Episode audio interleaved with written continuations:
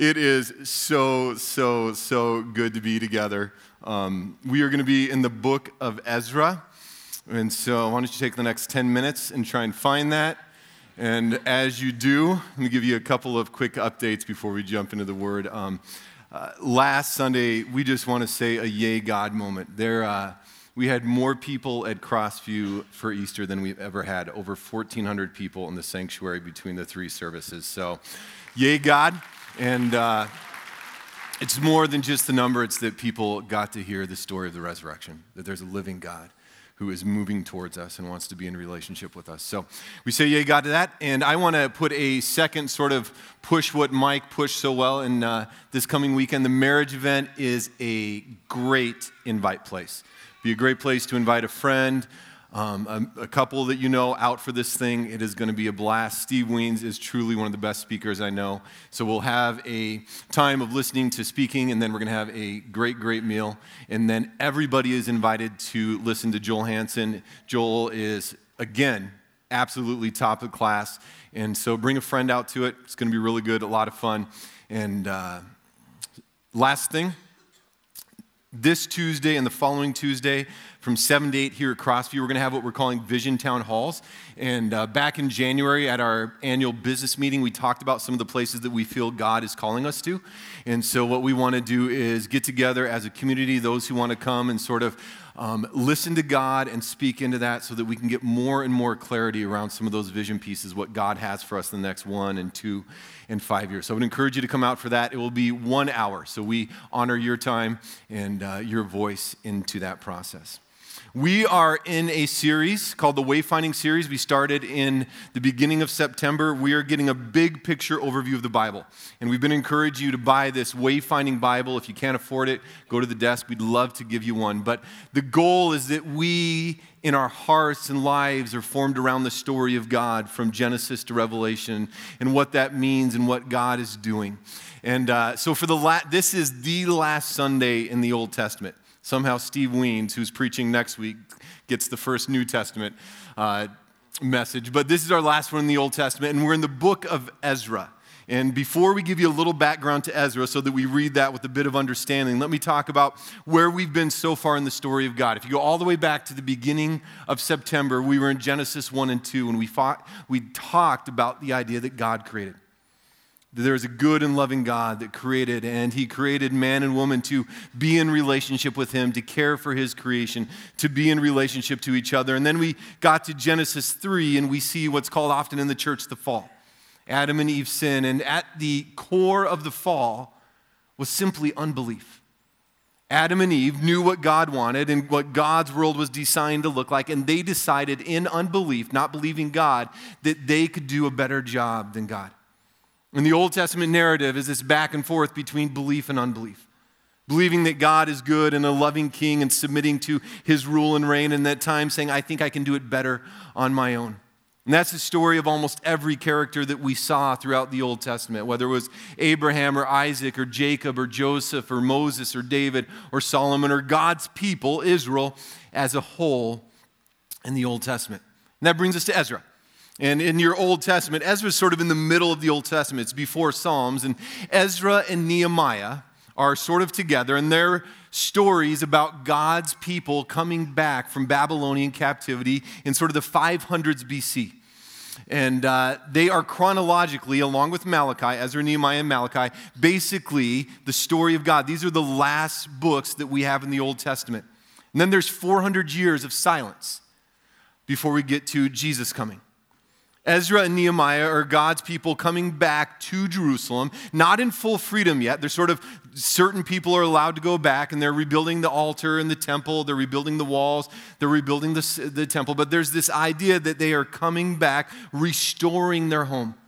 And Ezra is from the priestly line, so what we're going to read in Ezra 3 is about the altar and the temple being restored and the worship life being restored. And then Nehemiah is a layman. He's just part of Israel. And he comes in and with people begins to build the wall that went around the city.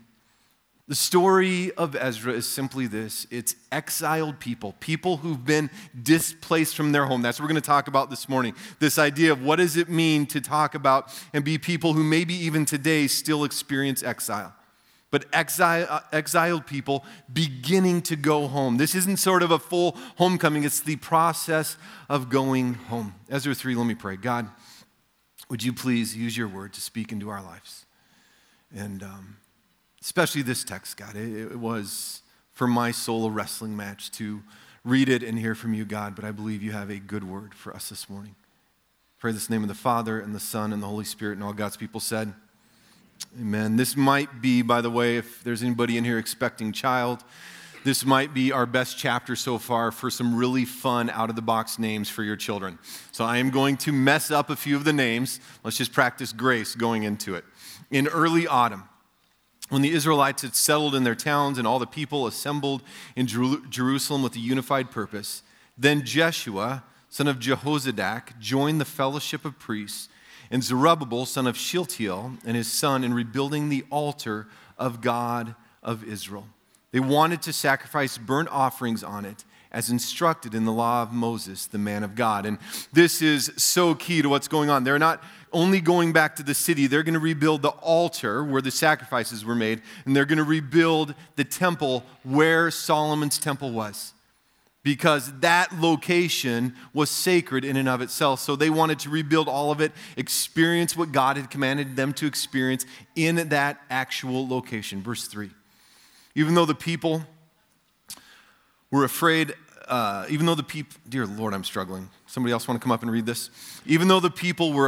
local residents, they rebuilt the altar at the old site. Then they began to sacrifice burnt offerings on the altar of the Lord each morning and evening. And we could talk a little bit often throughout this Old Testament narrative. We've been looking at how the Old Testament points towards Jesus and the sacrificial system of the Old Testament, which caused them to relate to God. That points towards Jesus directly, and that Jesus is the ultimate fulfillment. This system we don't have to be a part of anymore. We actually have Jesus as the ultimate sacrifice for our sins. They celebrated the festival of shelters as prescribed in the law, sacrificing the number of burnt offerings specified for each day of the festival. They also offered the regular burnt offerings and the offerings required from the new moon celebrations and the annual festivals as prescribed by the Lord. The people also gave voluntary offerings to the Lord. 15 days before the festival of shelters began, the priests had begun to sacrifice burnt offerings to the Lord. This was even before they had started to lay the foundation of the Lord's temple. And we keep reading in verse 7. The altar is sort of begun to be restructured, now the temple. Then the people hired masons and carpenters and bought cedar logs from the people of Tyre and Sidon, paying them with food, wine, and olive oil. The logs were brought down from Lebanon mountains and floated along the coast of the Mediterranean Sea to Joppa, for King Cyrus had given permission to do this. The construction of the temple of God began in mid-spring. Let's stop for 1 second. In the Old Testament, the temple was the tabernacle before this when they were wandering. Now the temple is where they went to meet God. In their minds, they understood it as that is where God resided. And so we go there to meet God. We come to the New Testament, and the Apostle Paul says the temple is no longer a physical structure. The temple is you. Anybody who's put their faith and trust in Jesus Christ is the temple of God. We are where God resides. And as we go out, we tell the world the story of God through how we live our lives. Let's keep reading. Construction of the temple of God began in mid-spring. During the second year after they arrived in Jerusalem, the workforce was made up of everyone who had returned from the exile, including Zerubbabel, son of Shiltiel, Jeshua, son of Jehozadak, and his fellow priests, and all the Levites. The Levites who were 21 years or older were put in charge of rebuilding the Lord's temple. The workers at the temple of God were supervised by Jeshua and his sons and relatives, and Kadmiel and his sons, all descendants of Hodavia. They were helped in the task by the Levites of the family of Henedad. When the builders completed the foundation of the Lord's temple, the priests put on their robes and took their places to blow the trumpets, and the Levites, descendants of Asaph, clashed the cymbals to praise the Lord, just as King David had prescribed. With praise and thanks, they sang the song of the Lord, "He is good. His faithful love for Israel endures forever." That line right there is used time and time again throughout the Old Testament, and it refers to the covenant love of God, that there is something special about this relationship between God and his people. Then all the people gave a great shout, praising the Lord, because the foundation of the Lord's temple had been laid. But many of the older priests, and imagine this, these are the guys who saw Solomon's temple destroyed and are now coming back. Many of the older priests, Levites, and other leaders who had seen the first temple wept aloud when they saw the new temple's foundation. The others, however, were shouting for joy. The joyful shouting and weeping mingled together in a loud noise that could be heard far in the distance. This chapter is about the worshiping of this exiled people who are beginning to come home, but the book of Ezra talks probably more about the exile than any other book. That's the story of what is going on. People who had been displaced, and exile simply means someone displaced from their home. People who had been displaced from their home are beginning to come back, and what that journey looks like. So what I want to do in these next few minutes, and then we're going to have a little bit of a different experience here at the end of worship this morning and give ourselves a little bit more time to pray as we think about this idea of exile and closing out the Old Testament journey that we've had this far. But I want to talk about exile in the Old Testament and then say, what does exile mean for us today? Is there a reality where it speaks to our lives as we live our lives today? So exile in the Old Testament, this idea of being displaced from your home. A friend of mine, pastor and theologian, says this about the journey of exile in the Old Testament. He says, the exile may refer to any people forced or voluntary to leave their traditional homelands. And you look at the journey of the Old Testament as we begin to think about exile in our life. Sometimes it's forced, right?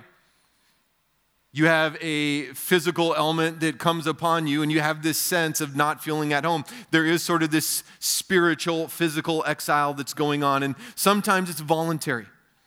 Sometimes we choose to walk away from God, to walk away from the home where we're supposed to be, and so it's this voluntary idea of exile. He goes on to say, so it can be voluntary or forced, so that the exile could be a deportee, the diaspora, refugee, alien, an immigrant. And you begin to understand what this idea of exile really is. The Bible indeed is full of the exilic experience, either by forced or voluntary. And listen to some of the examples. The expulsion of Adam and Eve from the Garden of Eden was forced. Abraham and his family chose to leave their own land by divine command. That was a voluntary idea of exile. Jacob fled from his own territory, and it was a combination of almost forced and voluntary. Joseph was deported from his land. He was forced out. Moses fled into the desert after his murder of the Egyptian. It was a combination of forced and voluntary. The exodus from Egypt, it was voluntary. And the Babylonian exile, it was forced. And sometimes God sort of pushes his people into exile for a specific reason, as a father dealing with his children. But exile is one of the keys in the whole narrative of the Old Testament. And it connects to that idea of belief and unbelief, that there's often this journey of with God and sort of walking from God. And that's the idea of being in exile and being on the journey of walking home. So what does it mean for us today? What does a text in a book like Ezra, which most of you probably have not read in a long time or if ever, what does it mean for us today? What does this idea of exile do for us and in our hearts? I think there's two types of exile that I want us to talk about. One is the idea of a physical exile, and the other is the idea of spiritual exile. Jin Kim goes on to write in that article about exile, talking about the physical exile. He says, the exilic experience is not just the experience of ancient Israel, but the experience of many modern people. Who then are the exiles today? It could be Mexicans in the U.S., North Koreans in China, Tibetans in India, and so on. So when we talk about the idea of physical exile, we know it's a reality. We know around us, and we know in the world around us, unless your eyes are closed to what's going on, the people are being displaced from their actual homes. And it's intriguing because the covenant denomination, which some of you may be new and you're like, this covenant thing is a little weird. Covenant simply came out of Swedish Lutheran roots back in the 1800s, but it came out of Swedish Lutheran immigrants. People who, in a sense, were in the journey of exile. And may never go home, so what does it look like to be exiled people and to find a home in a new land? We know the exile is true. We see stories in Africa. We see many, many situations where people are being forced out of their home. One of the conversations we're starting to engage is, what does it look like to truly be in our city when there are many who are exiled in our city?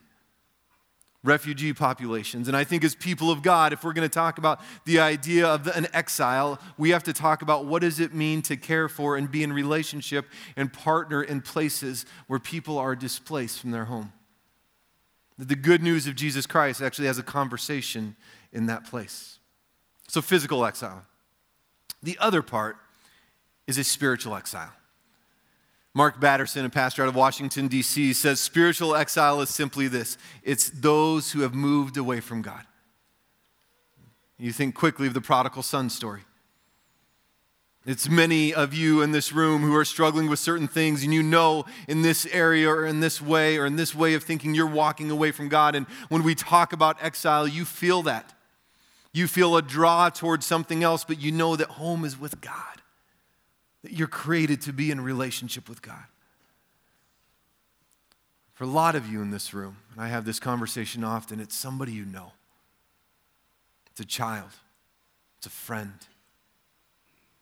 Somebody who has chosen willfully to walk away from God and is in this voluntary exile, and you're wondering, what in the world do we do to care for them and bring them back? And the beauty of the story of God is that Jesus exiled himself. Scripture tells us in Philippians 2 that Jesus left home with God to come and be with us. Jesus exiled himself so that he could be the ultimate sacrifice to make us right, to reconcile us with God. Ephesians 5 verse 2 says that Jesus is the one who loved us and gave himself up for us, a fragrant offering and sacrifice to God. That spiritual exile we don't have to live in because God has done for us what we could never do on our own. And just like last week, the simplicity, even though the story of God is profound, the simplicity of the invitation is to believe. To put whatever trust you can muster up into this story. I like what Frederick Buechner said in his book, Longing for Home. And this is a little bit of what we talked about last week. The idea of living in exile and longing for home is the story that we sort of just live in as people on earth, because we know that the ultimate home is when God comes back and makes everything right, restores it to what it's supposed to be. No more tears, no more crying, no more pain, no more death, new bodies. It's right again. It's Garden 2.0. Like, we long for that. That's ultimate home. We're not there yet. We're in the land of in between here and now. And Buechner says this. We carry inside of us a vision of wholeness that we sense is our true home that beckons us. Isn't that so true? Like, we long for things to be right, to be at home. He goes on to say, woe to us if we forget the homeless ones who have no vote, no power, nobody to lobby for them, who might as well have no face. Woe to us if we forget our own homelessness.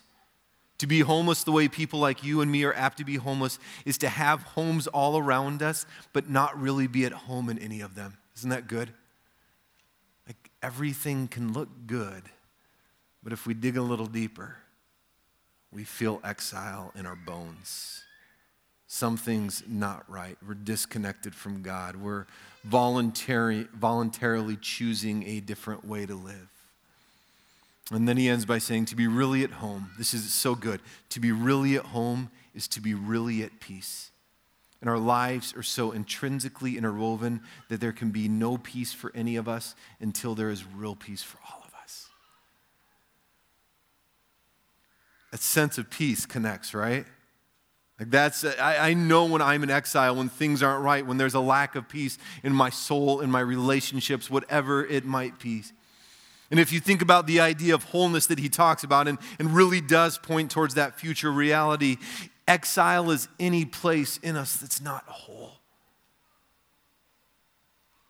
First service, I saw a man in tears, whose body is falling apart, tears down his face, come up and writes on one of the boards. And you could see that he's living in exile. The body is falling apart. Any place that's not whole. A relationship, a body that just got a diagnosis. I think Paul gets at what our journey is in this reality. of dealing with, we want this, but we live, all of us in some time, not to be Debbie Downer about it, but we all have places of exile where we feel disconnected, displaced from our home with God. Paul in Romans 8 says this, "Yet what we suffer now is nothing compared to the glory he will reveal to us later. For all creation is waiting eagerly for that day when God will reveal who his children really are.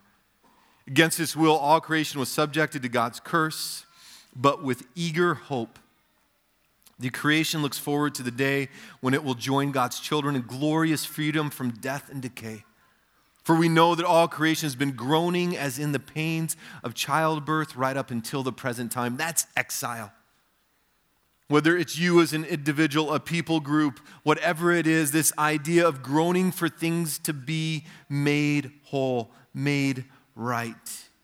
And we believers also groan, even though we have the Holy Spirit within us as a foretaste of future glory, for we long for our bodies to be released from sin and suffering. We too wait with eager hope for the day when God will give us our full rights as his adopted children, including the new bodies he has promised. We were given this hope when we were saved. If we already have something, we don't need to hope for it. But if we look forward to something we don't yet have, we must wait patiently and confidently. And then listen to this next part, because I think this gets and moves us in to the experience that we're going to have in a few minutes of what does it look like to be people who maybe experience some form of exile. Maybe it's sin, maybe it's physical pain. You care about something out there that is distorted and broken and not right.